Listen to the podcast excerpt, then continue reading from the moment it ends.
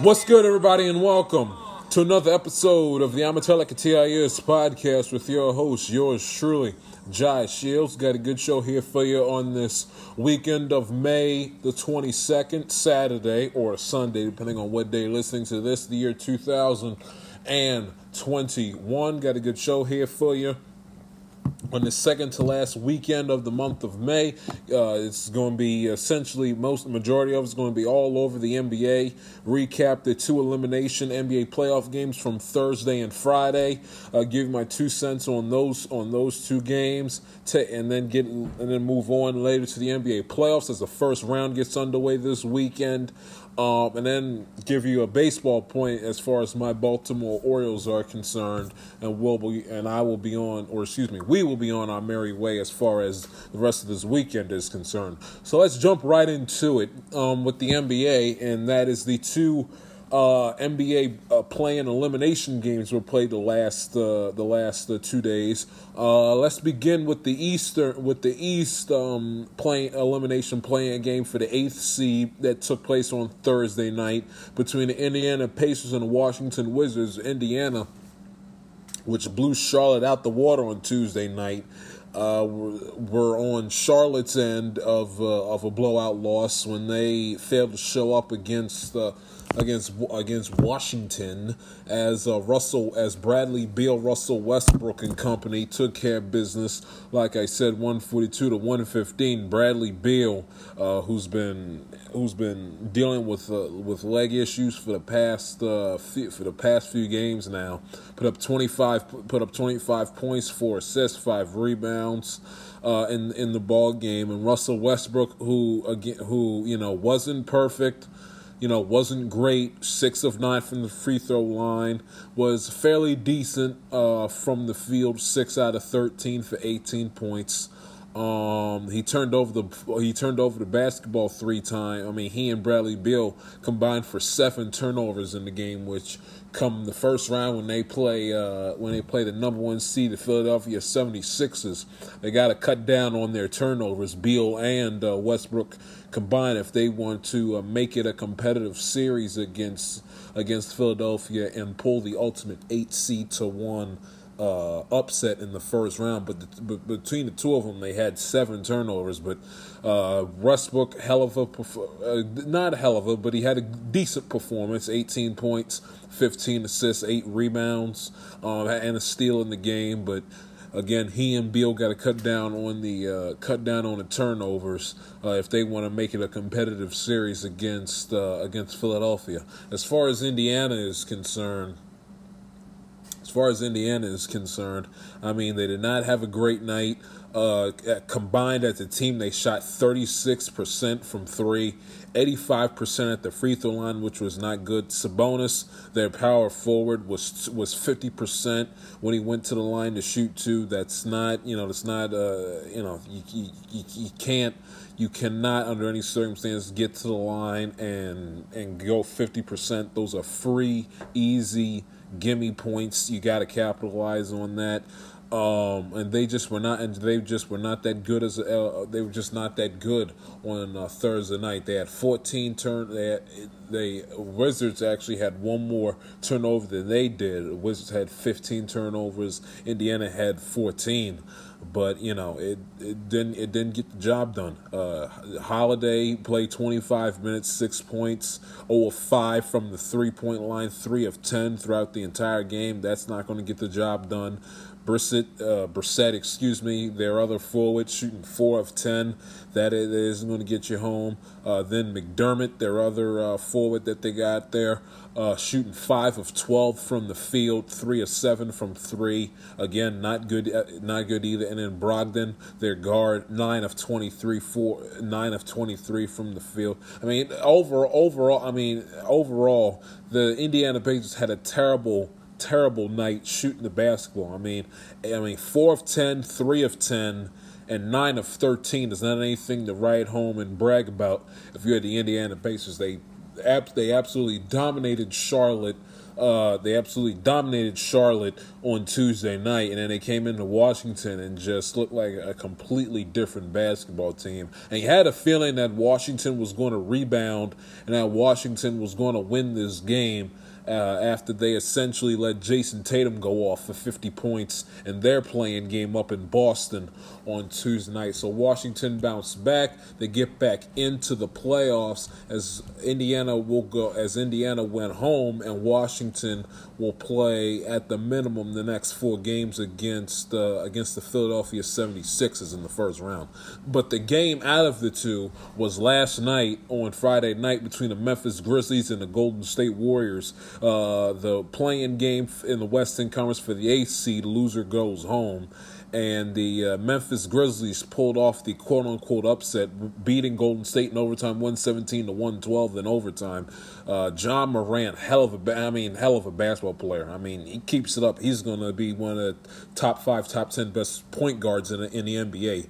Uh, was 14, 14, of nineteen from the field, uh, shot fifty percent from three, um, but had a thirty five point, thirty five point six six rebounds, six assists, four steal uh, evening for the Memphis Grizzlies. Did an absolutely phenomenal job. Uh, it was up. It was between him and Steph Curry. You know who's going to win. Who's going to win that basketball game? The battle between Steph Curry and John Morant. And even though Steph had 39 had had 39 points, John Morant's uh, 35 uh, was more significant. And he just a phenomenal performance from the young player in John Morant. An absolutely phenomenal job. And if you're Golden State, you know it's a tough loss, and you had a hell of a season all things being considered. You had you lost uh, Klay Thompson uh, a month before the season started, and essentially it was Steph Curry, Draymond Green, Andrew Wiggins, and and uh, with a little Jordan Poole mixed in every now and then, and and and do the best you can. Now I understand. I I can't feel too sorry for the Golden State Warrior fan because again that they were they were one of the winningest basketball teams uh, throughout the mid late 2010s uh, historically, and you know winning championship after championship. So I'm not going to feel bad for them. And as soon as Klay Thompson gets back, there's no reason why they won't be up there with the Lakers and the Clippers and and depending on what happens between uh, how far the Jazz and the uh, Suns go, they're going to be one of the one of the favorites to go t- to make it to the NBA Finals and, ne- and next heading into next season out of the Western Conference is concerned. So it's not that they're going to fall off a cliff and stink, but um, but you I, you you got you feel you feel a tiny bit bad for him because you figure that you know if if it wasn't for this playing situation, Golden State you know under regular playoff format, regular set of circumstances, non a non quote unquote COVID shortened season, you know Golden State Golden State would be going up against um going up against Utah in the first round, and Memphis would when Memphis would be going home, and that'd be the end of it. But because but because of the shortened season and because of the new playing thing, the you know the eighth seed as Golden State as Golden State was heading in this playing tournament you know they were the quote unquote you know eighth seed which again under current you know in 2019 they'd be they wouldn't have had to play uh went about playing Memphis and uh, and the Lakers the other night. They'd be uh, repping and raring to go to uh to go up against Utah in the first round but because of the plan they, you know, the opportunity presented itself for Golden State to get knocked out. Not that Golden State was probably going to go that far in the playoffs anyway, and you'd like to have Golden State, Steph, Curry, you know, the Golden State Warriors has now become a big time uh, team in the NBA, along with you know Steph Curry, Draymond Green, Steve Kerr, the head coach, you know, broadcaster, of course, played with Jordan back in the '90s, uh, of uh, obviously, and then of course. Um, and of course, you know they got Jordan Poole coming off the bench, the uh, recognizable shooting guard uh, who had who had that uh, buzzer beater a few years ago uh, when he was a member uh, when he was back in Michigan during March Madness a few years back. So you know, so Golden State would have been a uh, a big time draw as far as ratings is concerned in the NBA. And if you got Golden State to somehow, some way run into the Clippers or see or possibly somehow some way see the Lakers again in the in the in the playoffs. Uh, Adam Silver would have been Adam Silver and uh, I forget does T I think TNT has the East, so I think so I think it would have been ESPN. Regardless, the networks, the networks, and the people that run it, along with Adam Silver, would have been doing handstands. They would have had Golden State, you know, going up against, uh, you know, and any team that's going to draw a big time rating. The Clippers, the Lakers, uh, and and even the Suns, because you know you got Chris Paul and uh, Devin Booker, but. Uh, Golden State, their season uh, is good night. The coup de grace for uh, the coup de grace for Golden State is the fact that, uh, of course, Jordan Poole had the uh, on the on the uh, on the on one of their last few possessions of note in the overtime period. You know, Jordan Poole driving on goal for Golden State's possession, and he dribbles the ball out of and he dribbles the ball out of bounds when Golden State, I believe, at the time was down by two with like less with like less than a less than ten seconds left, and he turns and he turn and he and he turns the ball uh, over out of bounds to essentially ice the game. But um, but Ja Morant, a phenomenal performance. Golden State, what came back to bite Golden State, which uh, which also which uh, also was their Achilles heel uh, in the Laker game too, which is why they lost, is because of the turnovers. Memphis turned over the basketball 13 times on Friday night to Golden State turning over the basketball 21 times. I mean, Draymond, Draymond Green and Steph Curry by themselves turned over the basketball 13 times. T- between two players that's supposed to be the, that's supposed to carry the team on on their backs and get and get them home and Draymond Green and Steph Curry. And I understand Draymond Green isn't a fantastic offensive player but no but you cannot in a winner take all playing quote unquote playoff type setting between the two players. I understand Curry's great and he had and he put on and he put on a phenomenal show. 39 points, 6 of 15 from 3 did a phenomenal job. Best free throw shooter in the league. Did a phenomenal job for what it's worth on Friday night with his 39 points.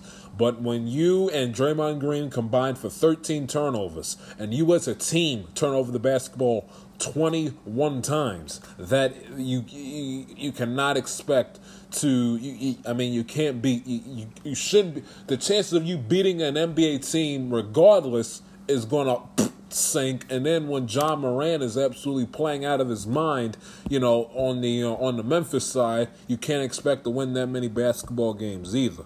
I mean. then of course, and Golden State was in it as long as they possibly were, and then Poole's turnover and then Poole's turnover late in the overtime period out of bounds was the official coup de grace to the Golden State Warriors season, and John Morant sends Golden State home fishing for the 2020-2021 NBA season. Uh, and this will be the second straight season in a row now where the Golden State Warriors have failed to make the NBA playoffs. But turn, turnovers, what turnovers was Golden State's Achilles heel. On top of the fact that, on top of the fact that, on top of the fact that when they had the game tied and when they had leads in point and periods in late in the fourth quarter, and a couple of times when they had leads a couple of times in the in that fourth quarter period, you know they could not essentially they they kept Memphis too close. And then, and then the same thing with Memphis because that game, you know, to be quite honest with you, Memphis is up, you know, 10, 12, some odd points, eight points. You know, it's like yeah, I'm watching the game and I'm like, Memphis is keeping Golden State way, way, way too close for. I mean, if I'm watching, I literally took it from the mindset of if I was a Golden State Warriors fan, I'd feel feel pretty good right now because even though we're losing, Memphis is still like keeping us in this game and like in between Draymond Green turnovers, Steph Curry is going to hit a is going to hit a ridiculous uh, three is going to hit a ridiculous three ball to cut the to cut the eight point deficit down to five, and we're right back and we're like right on top of them, right under their nose, right on their tail to tying and taking the lead in this basketball game. And then I'd say to myself from a Memphis perspective that that you know we're doing well, we're about to knock off Big Bad Golden State to, to essentially steal a playoff spot and you know on the road no less and and we're keeping Steph Curry and Golden State in in the ball in the ball game which if I was a Memphis Grizzlies fan I'd be essential you know I'd be I'd be I would have been nervous as hell throughout the entire game throughout the entire game because they kept Golden State in that game way, way, way, way, way too long. That game for Memphis to win that game, that game, and I understand the greatness of Curry and Draymond Green, but the, the Memphis that Memphis should have won that game in the fourth quarter. That game should have not, under any circumstances, gone to overtime.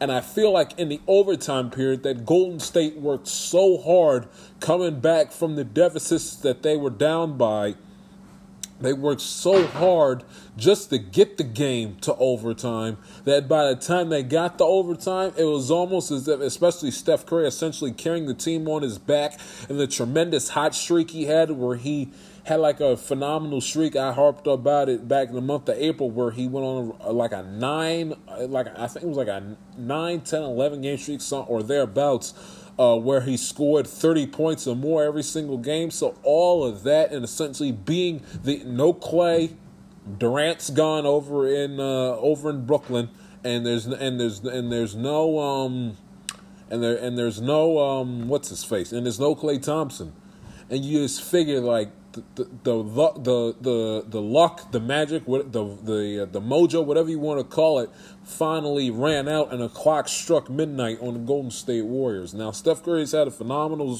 has had a phenomenal season, but when all is said and done, couldn't couldn't bring his team home.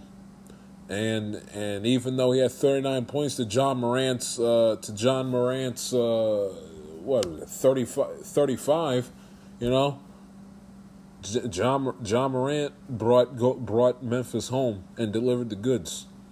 Steph Curry did not. And then of course Jordan Poole, who had a nice couple of games Thursday night against um, or excuse me Wednesday night against the Lakers, he played pretty well, and then and then uh, made a couple of nice uh, plays against Memphis on Friday night you know, a vital possession that Golden State has to have and get and score a basket on to keep themselves in the game and essentially keep the game alive. Jordan Poole dribbles it out of dribbles and loses it out of bounds. Memphis's possession. Golden State's going home fishing, but that was that was I mean that that was the official coup de grace. I mean John Morant played fantastic, but but Poole's turnover was the you know, was to stake into the heart of the Golden State Warriors season. And again, you can't expect to win basketball games when you're turning over the basketball 21 times in a game. I mean that. I mean that's. I mean that's ridiculous. I mean that's the equivalent of football. You know that that that. You know what that is in football. That's essentially that's staying in the game because because you may be better than your opponent is on paper, or you may have a better roster up and down but you end up losing the game because your quarterback throws three interceptions and and you and you fumbled and you fumbled the ball three times. Meanwhile, your opponent has turned over the football in total twice, and you've turned over the football six. Three three turnovers thrown by your quarterback and three fumbles. I don't care how good of a team you are. I don't care what I don't care what the roster looks like. I don't care the coaching, any of that. You turn over the you turn over the you turn over the basketball or in football ski turn over the football, you cannot expect to you cannot expect to win games when you turn over the ball. You got to protect it, and you cannot essentially be giving gifts, giving gifts to to uh, to Memphis.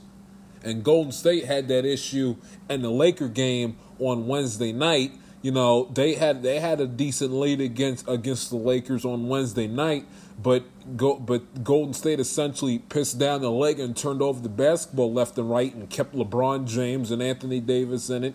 And lo and behold, LeBron James comes out of nowhere, uh, sinks a three in Steph Curry's face, and Golden State's going home, and the Lakers have the seventh seed. So that that that and that and that's what killed Golden State against the Lakers the other night, turning over the basketball nine million times especially especially in the second half against against the Lakers. That's why they lost that game, and in this game is no different, except the fact that they didn't have a lead for the majority of the game. They they willed their way to come to come back and get into overtime, but they turned over the basketball one too many times. And that's and that's why they lost, along with the uh, along with the uh, with the uh, with the tremendous talent in their point guard and John Morant. So there you go. Take a break, get to the first round of the 2021 NBA playoffs. Don't go anywhere. I'm a Telecatelia's podcast.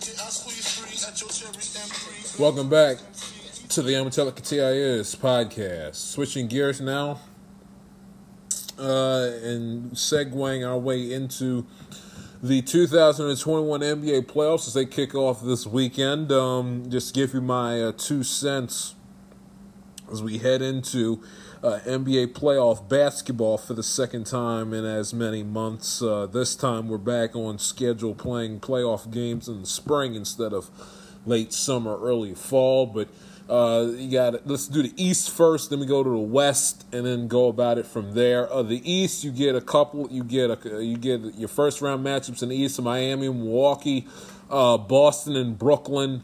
Washington and Philadelphia, and the Hawks and the Knicks. And I'll go in the order in which the game ones are played here uh, this weekend, here in the month of May. You get Miami and Milwaukee, a rematch from last year's postseason when Giannis got hurt and Milwaukee, you know, did the best they could. They avoided the sweep with uh, with Khris Middleton's phenomenal performance in that game four, but they were absolutely dominated and routed against the the Miami Heat and in the and lost that series in five games back in uh, back in uh, early of uh, last September. Um, Milwaukee, you know, they don't have the number one seed this year. Um, that goes to Philadelphia. Uh, but be interesting to see. You know, Giannis. Be, everyone talks about Giannis, best, one of the best players in the NBA. Giannis, one of the uh, best players in the Eastern Conference. It's going to be interesting to see uh, if if Giannis can actually get if more if Giannis can get Milwaukee into a nice little deep playoff run because if they lose to Miami again back back seasons when Miami has essentially ham and egg their way into the into the postseason after a very shaky season that they've had this past year. Yeah, Milwaukee and Giannis will never hear the end of it, especially if they are non-competitive and lose to Miami again uh, this time here in you know here in the first round. Um, so yeah, so I want to see Giannis and I want to see the Milwaukee Bucks make a deep playoff run here in the M- here in the uh, NBA playoffs this year. And then on the Miami side of things, listen, you know. In order for them to get back to the NBA Finals, they're going to have to have earned it. Going through Giannis again, they're going to have to go through Brooklyn. Uh, they're going to have to go through Brooklyn, and then they might have to go through, you know, most likely Philadelphia, and New York to take your pick. Um, but so if they somehow, some make it back to the NBA Finals, they will have earned it because they probably will might have the hardest.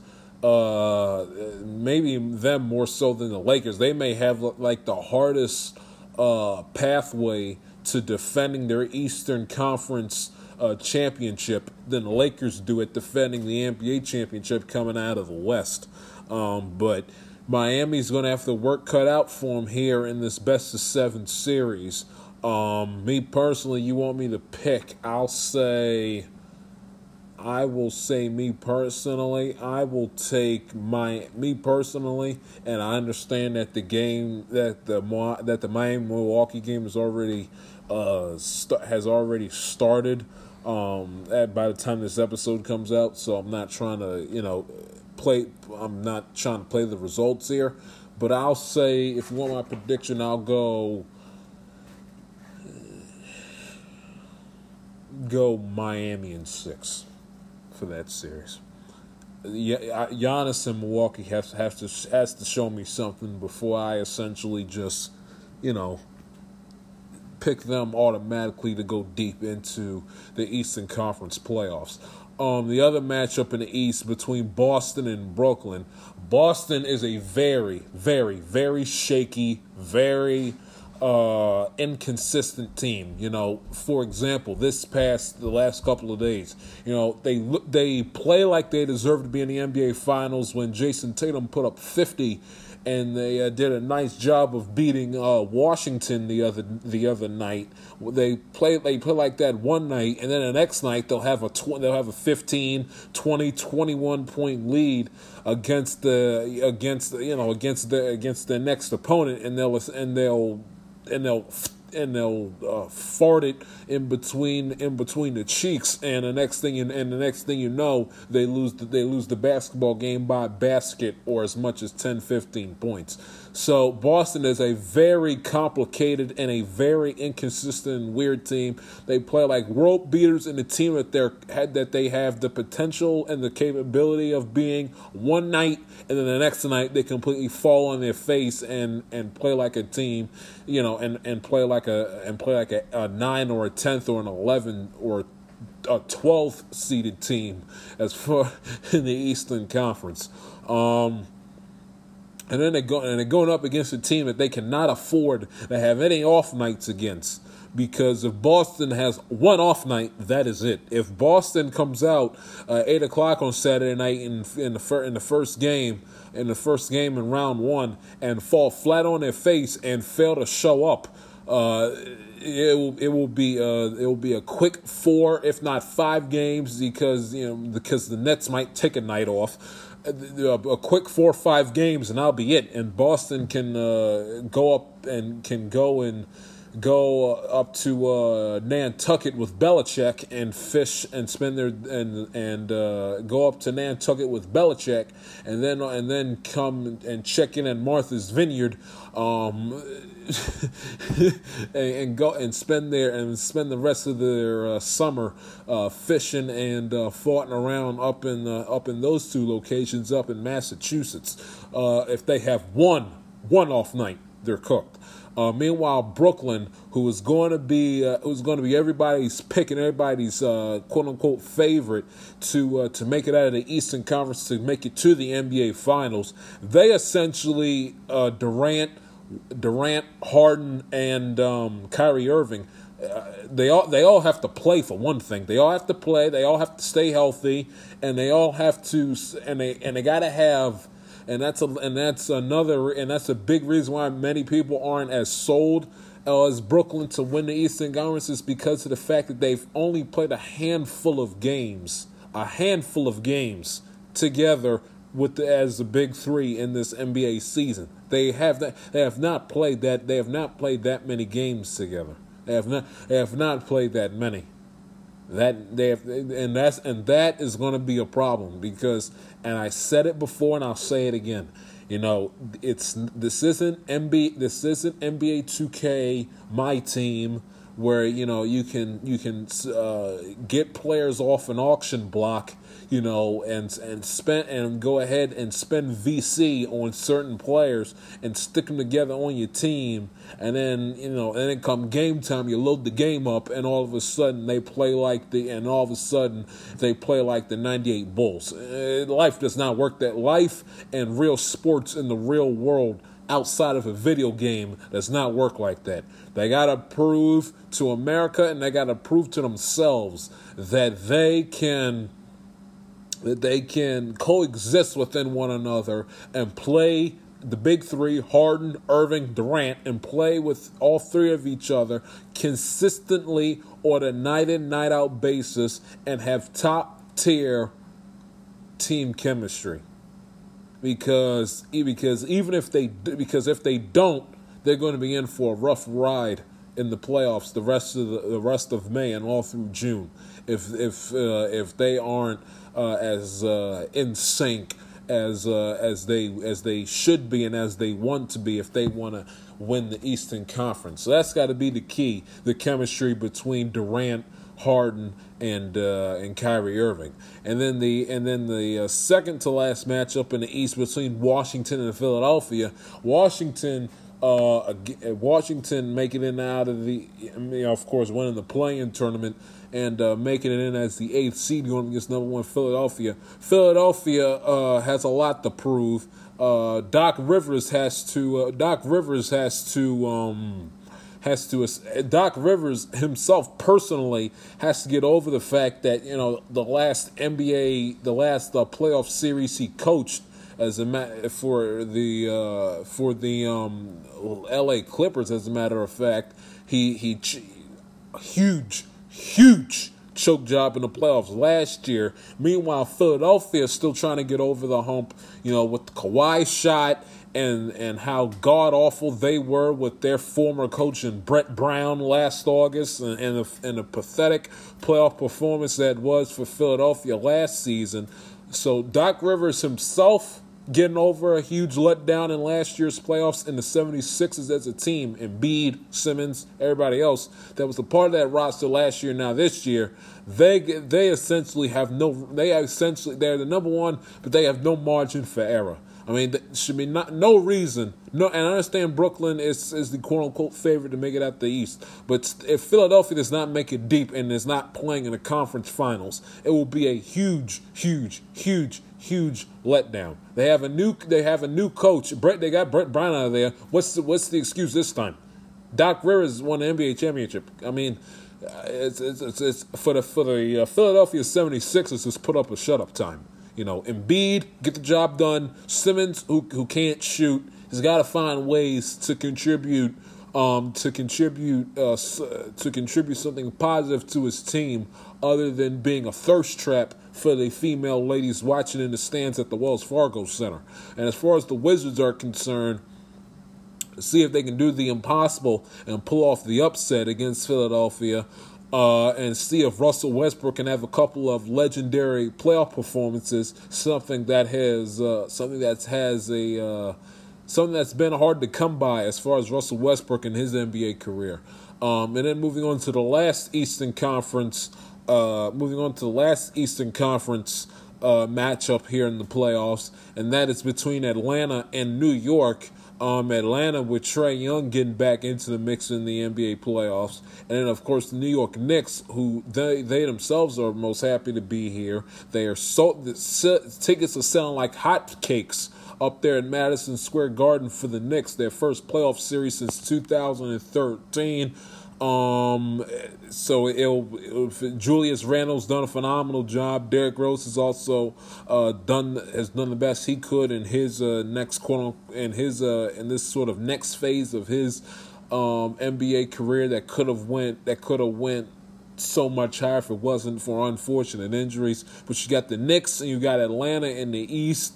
Um, I say, give me. I say, and people say the Knicks aren't going to win a playoff series. Give me the Knicks. Run with the Knicks. Give me the Knicks to win that playoff series, and I go six games with that. And I will say Philadelphia will beat Washington um, in five, and give me Brooklyn to win against Boston in five. Nah, I say four. I'll say Brooklyn has a clean sweep. Why not? Take a break, get to the Western Conference NBA playoffs. Back after this.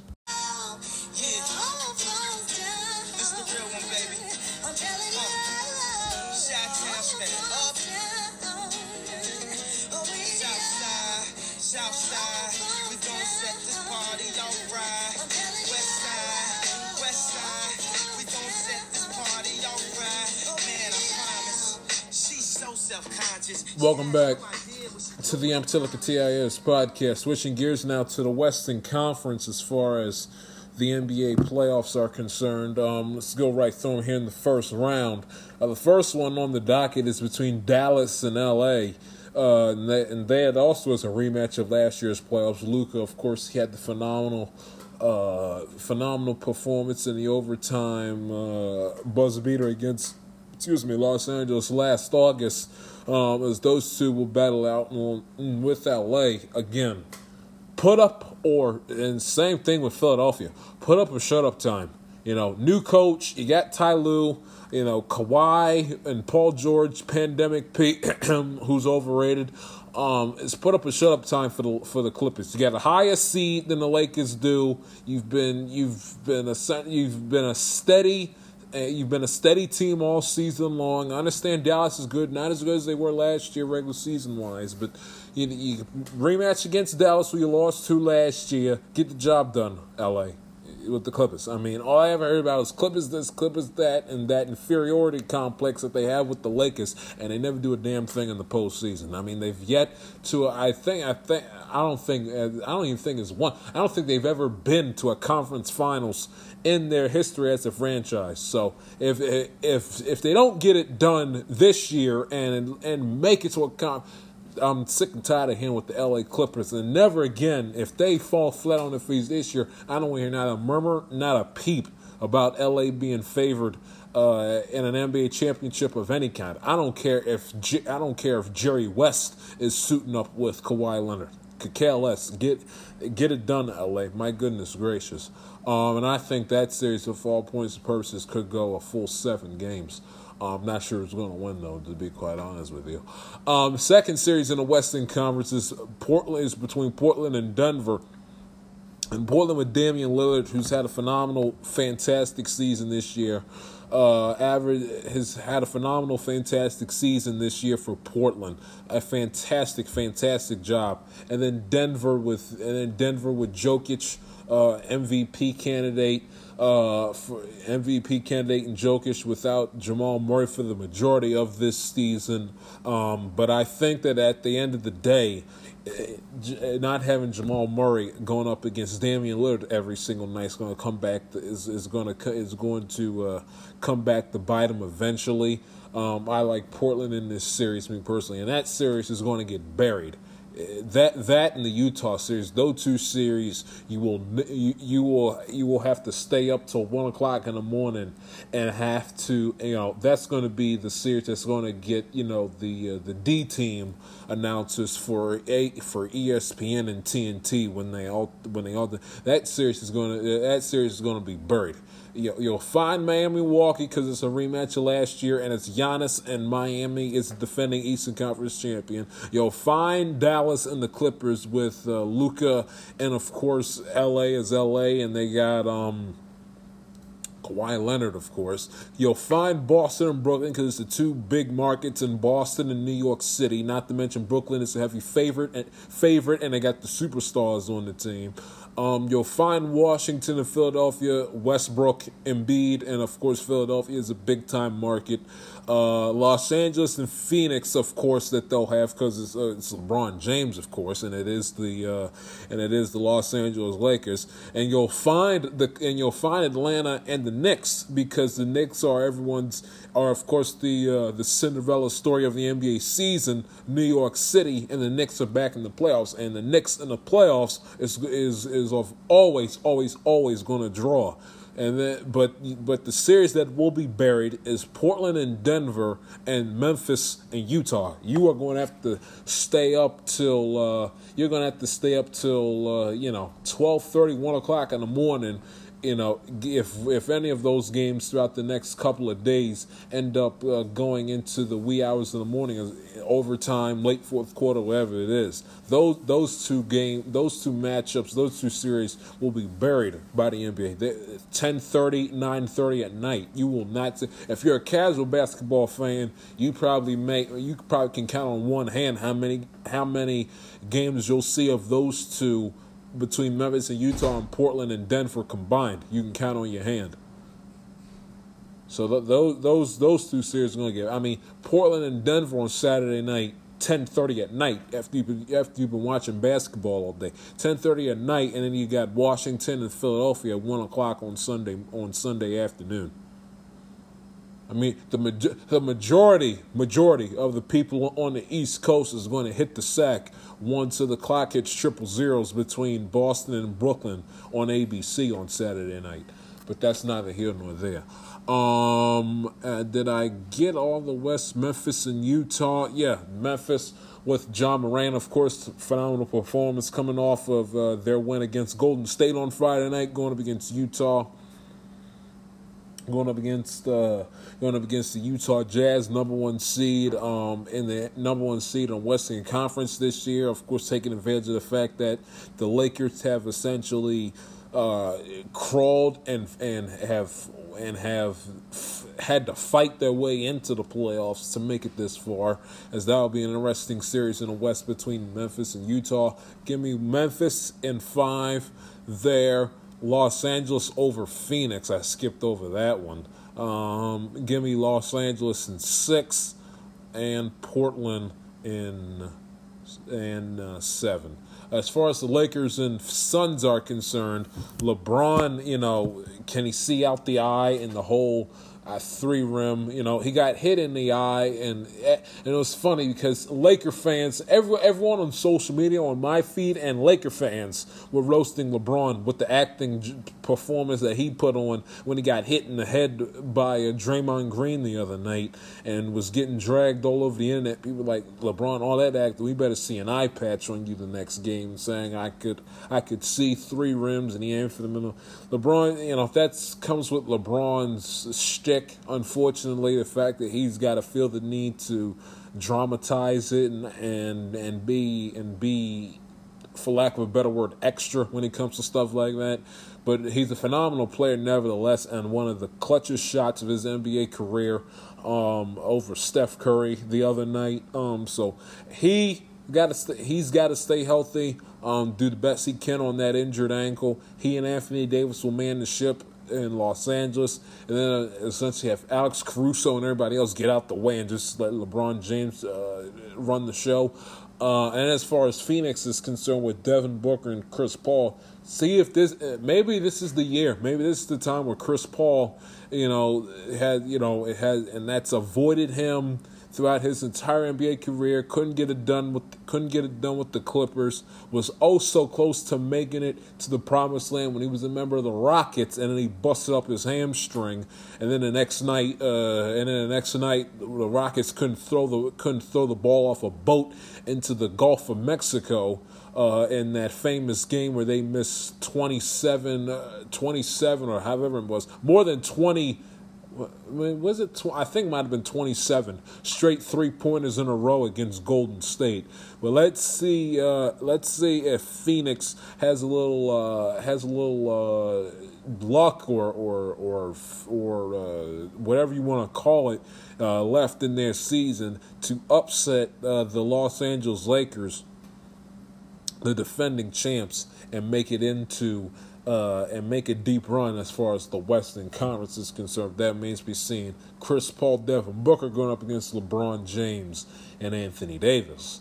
Um, and real quick, LeBron will not be suspended um, because it, NBA was made aware that he broke the broke COVID protocols. He was, uh, you know, he was out partying, doing his, you know, doing what LeBron does, and that's essentially building his brand, and that was breaking NBA uh, protocols. And he said he won't be suspended.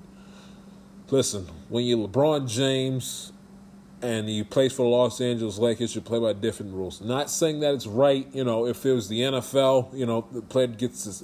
Well, I, I don't even know if I'd go that far, but but everyone, what is that? What is Adam Silver going to do? LeBron James is more powerful than Adam Silver. LeBron James, in, in all tense and all uh, purposes, he's the de facto commissioner of the NBA. So, so what is Adam Silver going to do? But he won't be suspended uh, for breaking the uh, COVID protocols. Um, take a break. I got one baseball thing, one baseball point to close out the show, and that is my Baltimore Orioles, who have just been an absolutely eyesore to watch. Sound off on them to close out the show. Back after this.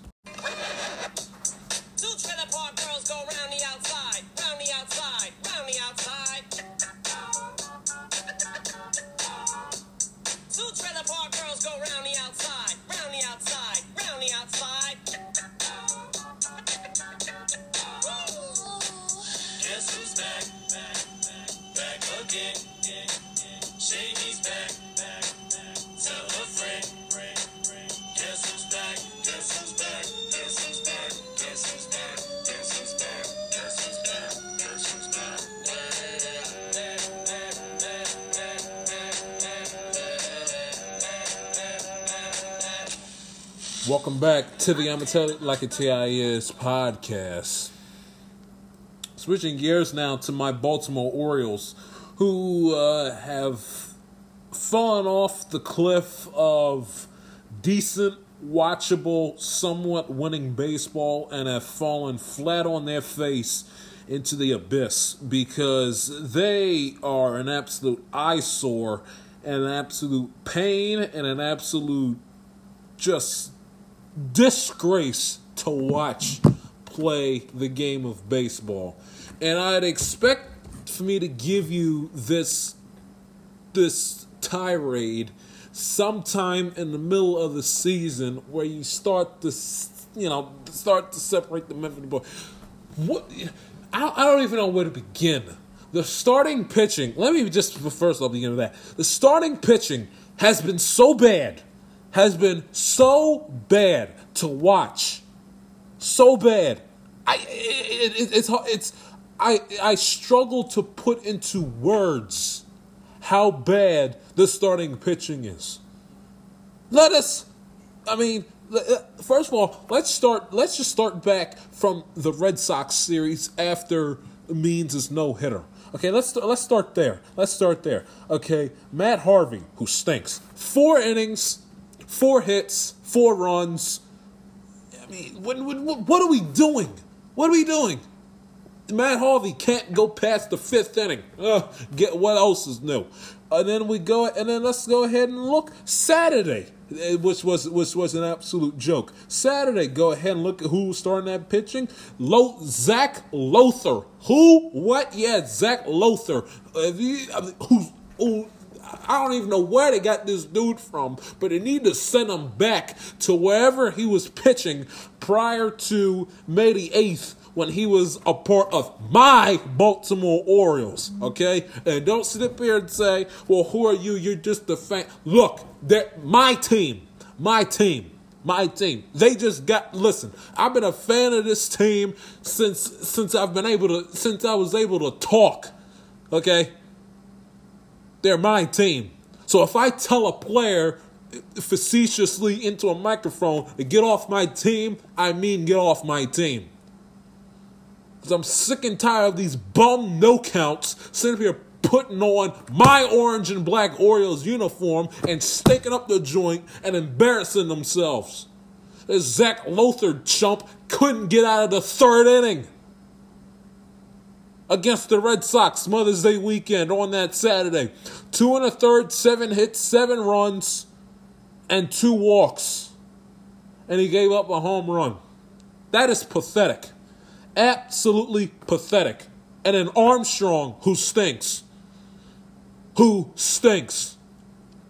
Let's pick on him for a minute. Shawn Armstrong, this season, in 15 and two thirds innings pitched, has an ERA of over eight. Over eight. Over eight.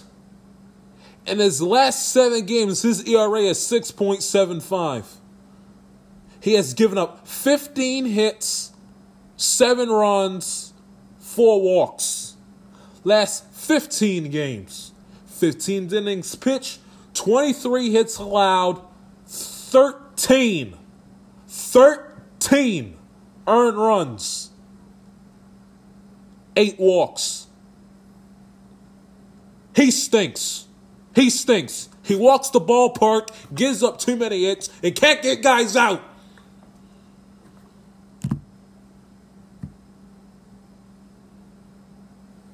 Let's go to the Mets series. Oh, that was fun. Let's go to the Mets series. John Means pitches an absolute gem. Six innings.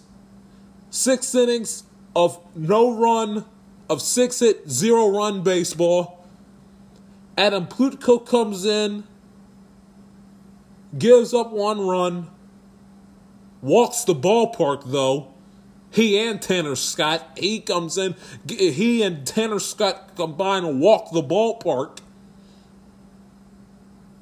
And then Valdez comes in to try to slam the door and have us escape out of the first night in Flushing with a win. He comes in, gives up three hits, two runs, and loses the game. And they come in the next afternoon. Matt Harvey, who once again can't get out of the fifth inning, goes four and a third, eight hits, seven runs, and stinks up the joint.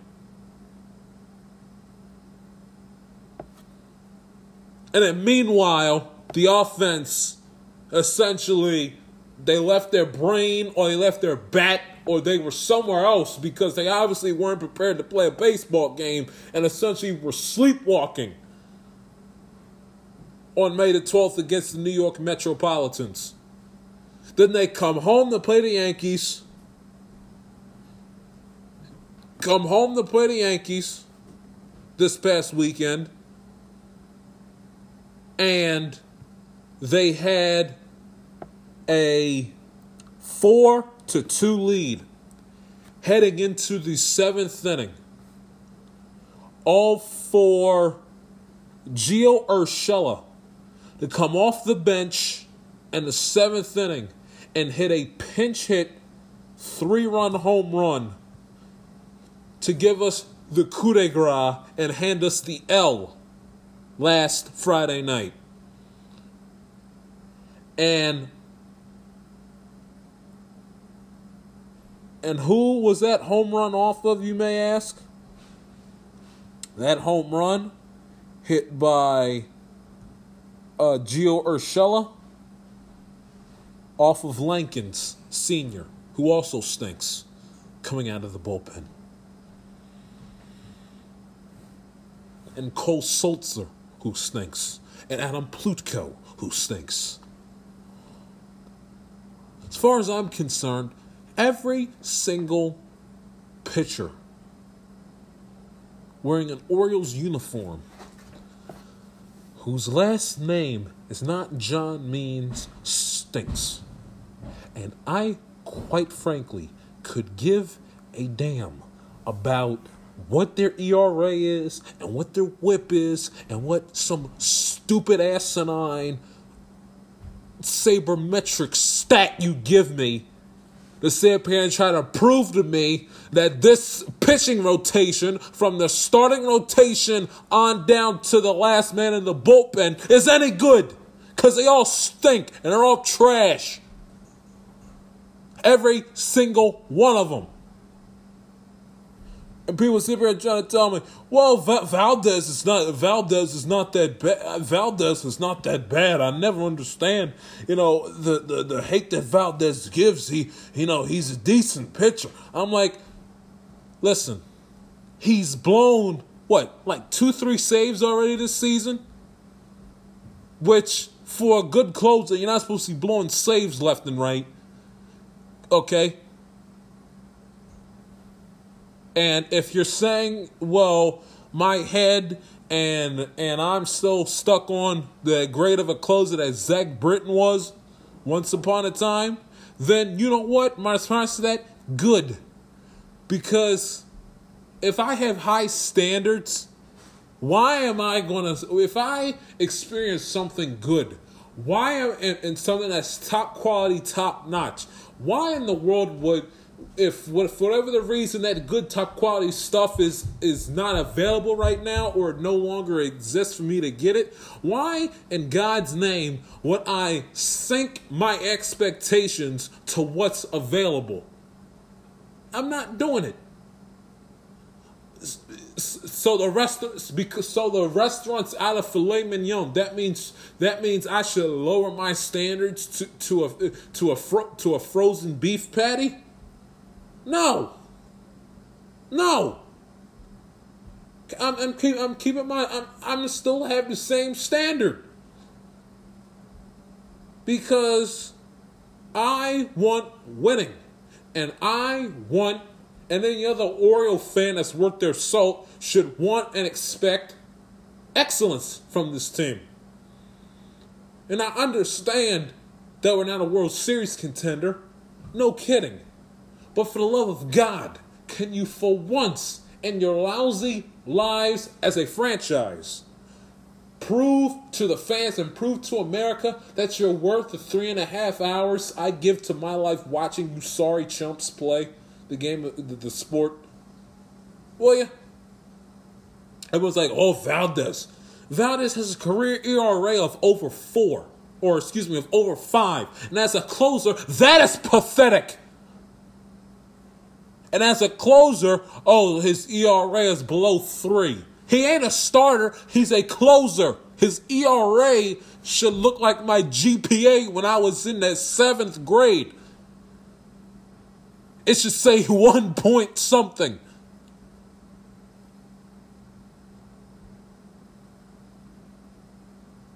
His ERA should look like my middle school GPA, low and close to zero.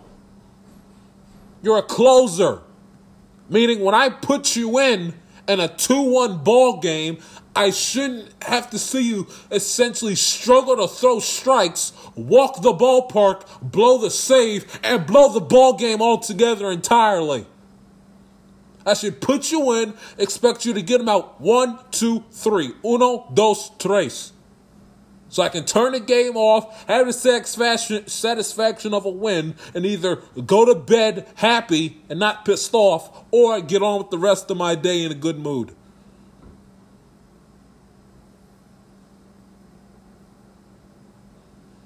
Mean, they stink. The starters can't make it deep in the ball games. They got to pull them out of the second inning because they stink. Walk the ballpark, giving up base hits at left and right. I mean, I swear, it's, it's like watching the Oprah Winfrey show. You get a base hit, you get a base hit, you get a base hit, you get a base. Everybody gets base hits and runs. Here, you want a home run? Here, you can take it. Here, you want a three-run home run? Here, we can take it. And before you blink an eye, before you have a have a chance to sit down and pass gas, the Orioles are down six to one, and you look at the the, the game started 15 minutes ago. Yeah, they're they're down eight nothing already.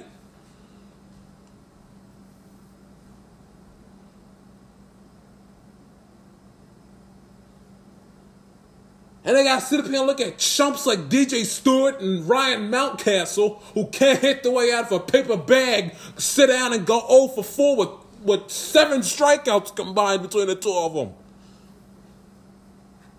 For the only players on this team that's worth their salt is Man is Mancini and Cedric Mullins.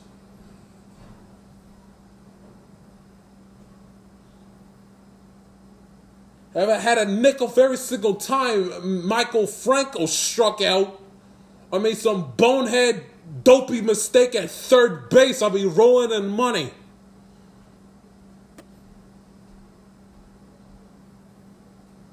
My God, where's Manny Machado or Melvin Mora or Brooks Robinson when you need them?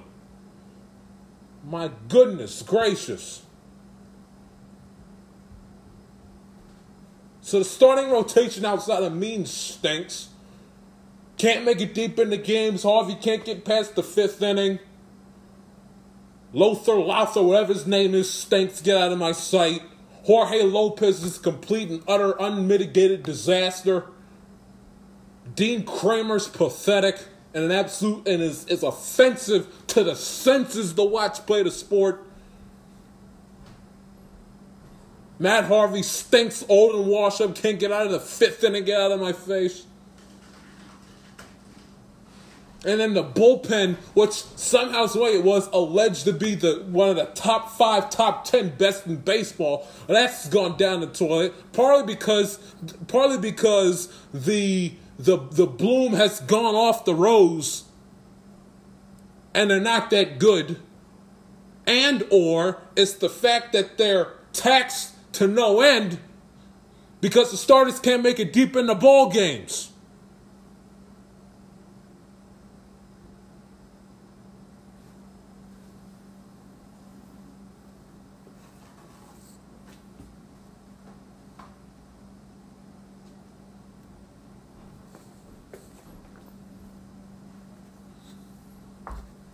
Mean, I don't get it.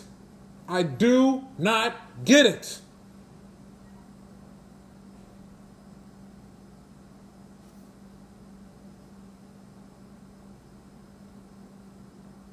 And it's like when the bats when when the bats show up and they hit, bull, bullpen can't seal the deal.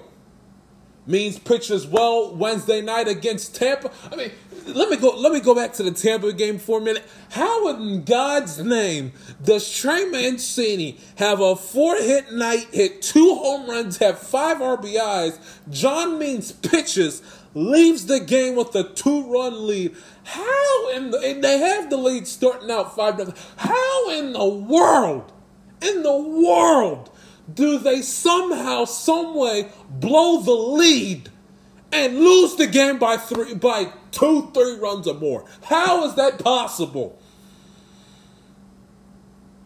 How do you let Trey Mancini, who is a cancer survivor, have a five RBI night and you spoil it because your bullpen stinks?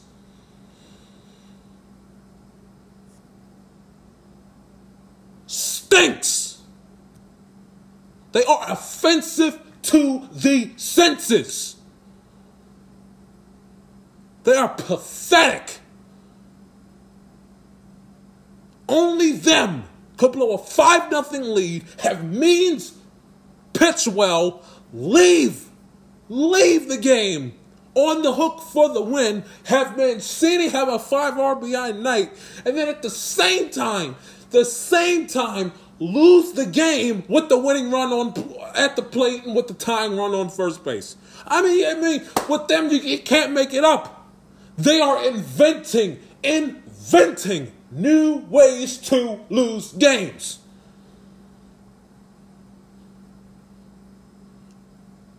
Paul Fry, what? Get out of my sight! You make me sick. Every single last one of you, you make me want to vomit. Plutko, you stink. Get out of my face.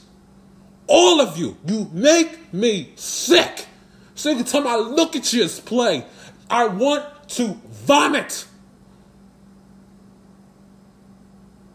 Every single last one of you, you stink at your job.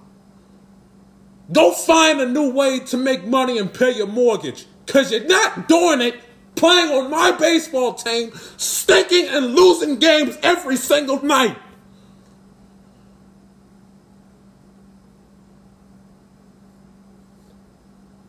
And how about Brandon Hyde get off his hide, put his foot up there behind, and get him to stop blowing games left and right?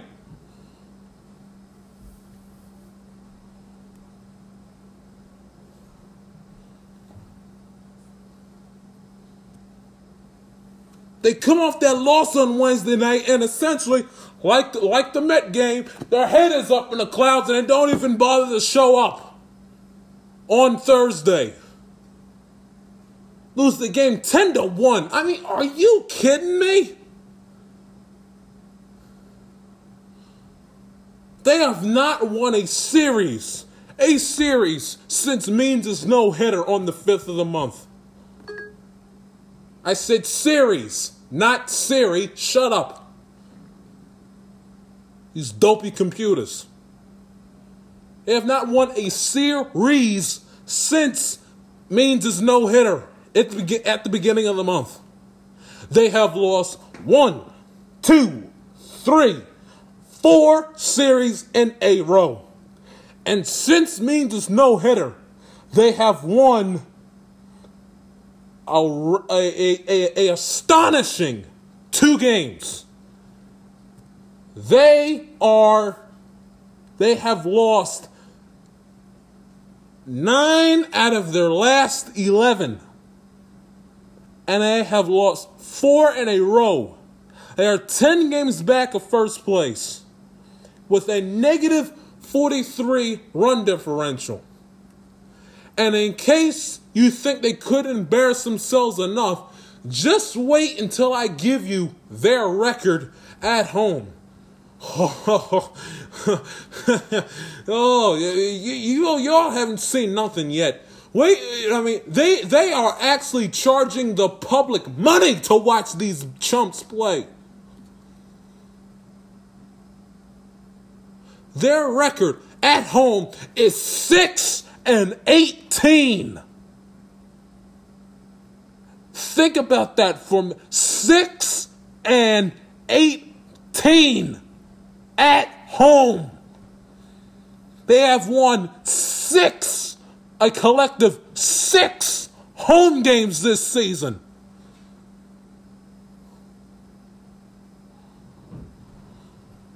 I'm so sick of this. I'm sick of the owner. I'm sick of the manager. I'm sick and tired of looking at this, that disgusting, putrid bullpen. I'm sick of Maikel Franco striking out. I'm sick and tired of looking at Ryan Mountcastle swing and miss like he's like he's golfing at the PGA Championship. I'm sick of all of them. I don't want to hear any excuses. Well, it's it's a rebuild, and well this and well that. Well, rebuild this, rebuild that. Listen, do you understand that I praise be to God? This time next week, I will have been on this earth for 19 years. And in those 19 years, do you know that that the Orioles have only had a plus 500 record? That's that's they've won 81 games or more. You realize that they have only done that in my lifetime four times? Then 12, 13, 14, 15, 16. Actually, five times. Five times. So I cut I cut them a year short. I can count on one hand how many times Orioles have actually been worth spending three and a half hours sitting down and watching. Five times. Five mother bleeping times. The 14 other years, they've been a league laughing stock. They're a crappy team playing in a beautiful ballpark.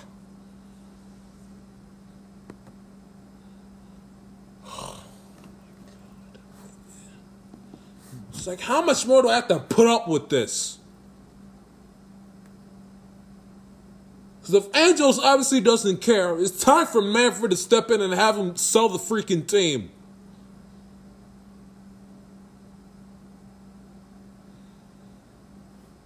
Because obviously that old bat cares nothing, nothing about the fans that live and die by this ball club. This team is offensive to the senses to watch play. From the pitching staff on down to the seven out of the nine players in that lineup that can't hit their weight to stupid bonehead ass nine fielding errors I see on a night in night out basis. The starting pitchers that can't make it past the fifth and sixth inning if the fate of the universe depended on it. To the to the god awful bullpen that can't hold a lead the way that can't that ha, fail to hold a lead like many three year olds fail to hold themselves going to the bathroom. They stink. That's all there is to it. They think just because John Means threw a no hitter that they won a World Series or something. You ain't won nothing.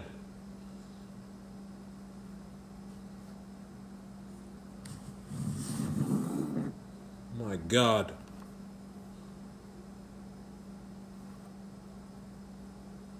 I think it's because he threw a no hitter. What do you think? You're World Series champions all of a sudden?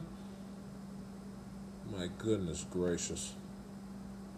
And then they have the nerve to charge the fans money to come and to come and watch them play when they're six and eighteen at home and can't and can't win a home game if the fate of the universe depended on it. Do nothing but stink up the joint and essentially and essentially piss on every single Orioles fan. That's all they do. Can't stand it. I cannot. I would. I would think that that the wheels would come off in like July and August. You know, later on in the season when they start to separate the men from the boys, so to speak, and you figure, okay, well, all right, it was good while it lasted, whatever. But this team was essentially good for about two, three weeks, and had a great moment one day, one time in a month of May, and have done nothing but hit the wall and fallen flat on their face for the, throughout the rest of the month. And I don't want to hear that they, that they've had a quote unquote hard schedule either, because pl- because outside of playing because outside of playing outside of playing really Oakland, Boston, and New York, you have the, the, the Orioles and, and the Mets. It has not exactly been heavy lifting. Okay, they were not good against Seattle at home. And they should have swept Texas, who stinks. And so I want to hear well the schedule. Tell the schedule. When the game you're supposed to win.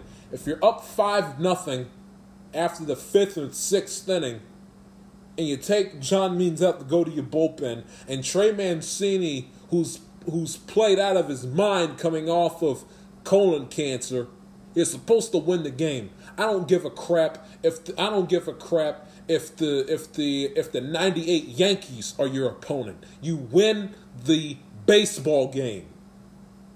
I don't care. I don't care if Hank. I don't care if Hank Aaron, uh, Ted Williams, Babe Ruth, uh, Joe DiMaggio are in the lineup. Five nothing lead after five, six some minutes as paid professionals getting paid millions. Win the game and finish the deal. Will you please? And quit and quit this choking nonsense. God, that t- this team makes me sick to no end. I swear. We end on that note. Thank you for listening to another episode of the I'm TIS podcast. If you're new to the program, you like what you heard, please subscribe. Follow me on Twitter and Instagram at the J Shield. Follow the show on Instagram at Amatel underscore podcast and the show on Twitter at Amatel underscore TIS. It's your boy Josh Shields. Enjoy the NBA playoffs. I will talk to you Wednesday. Get vaccinated if you haven't already. See ya.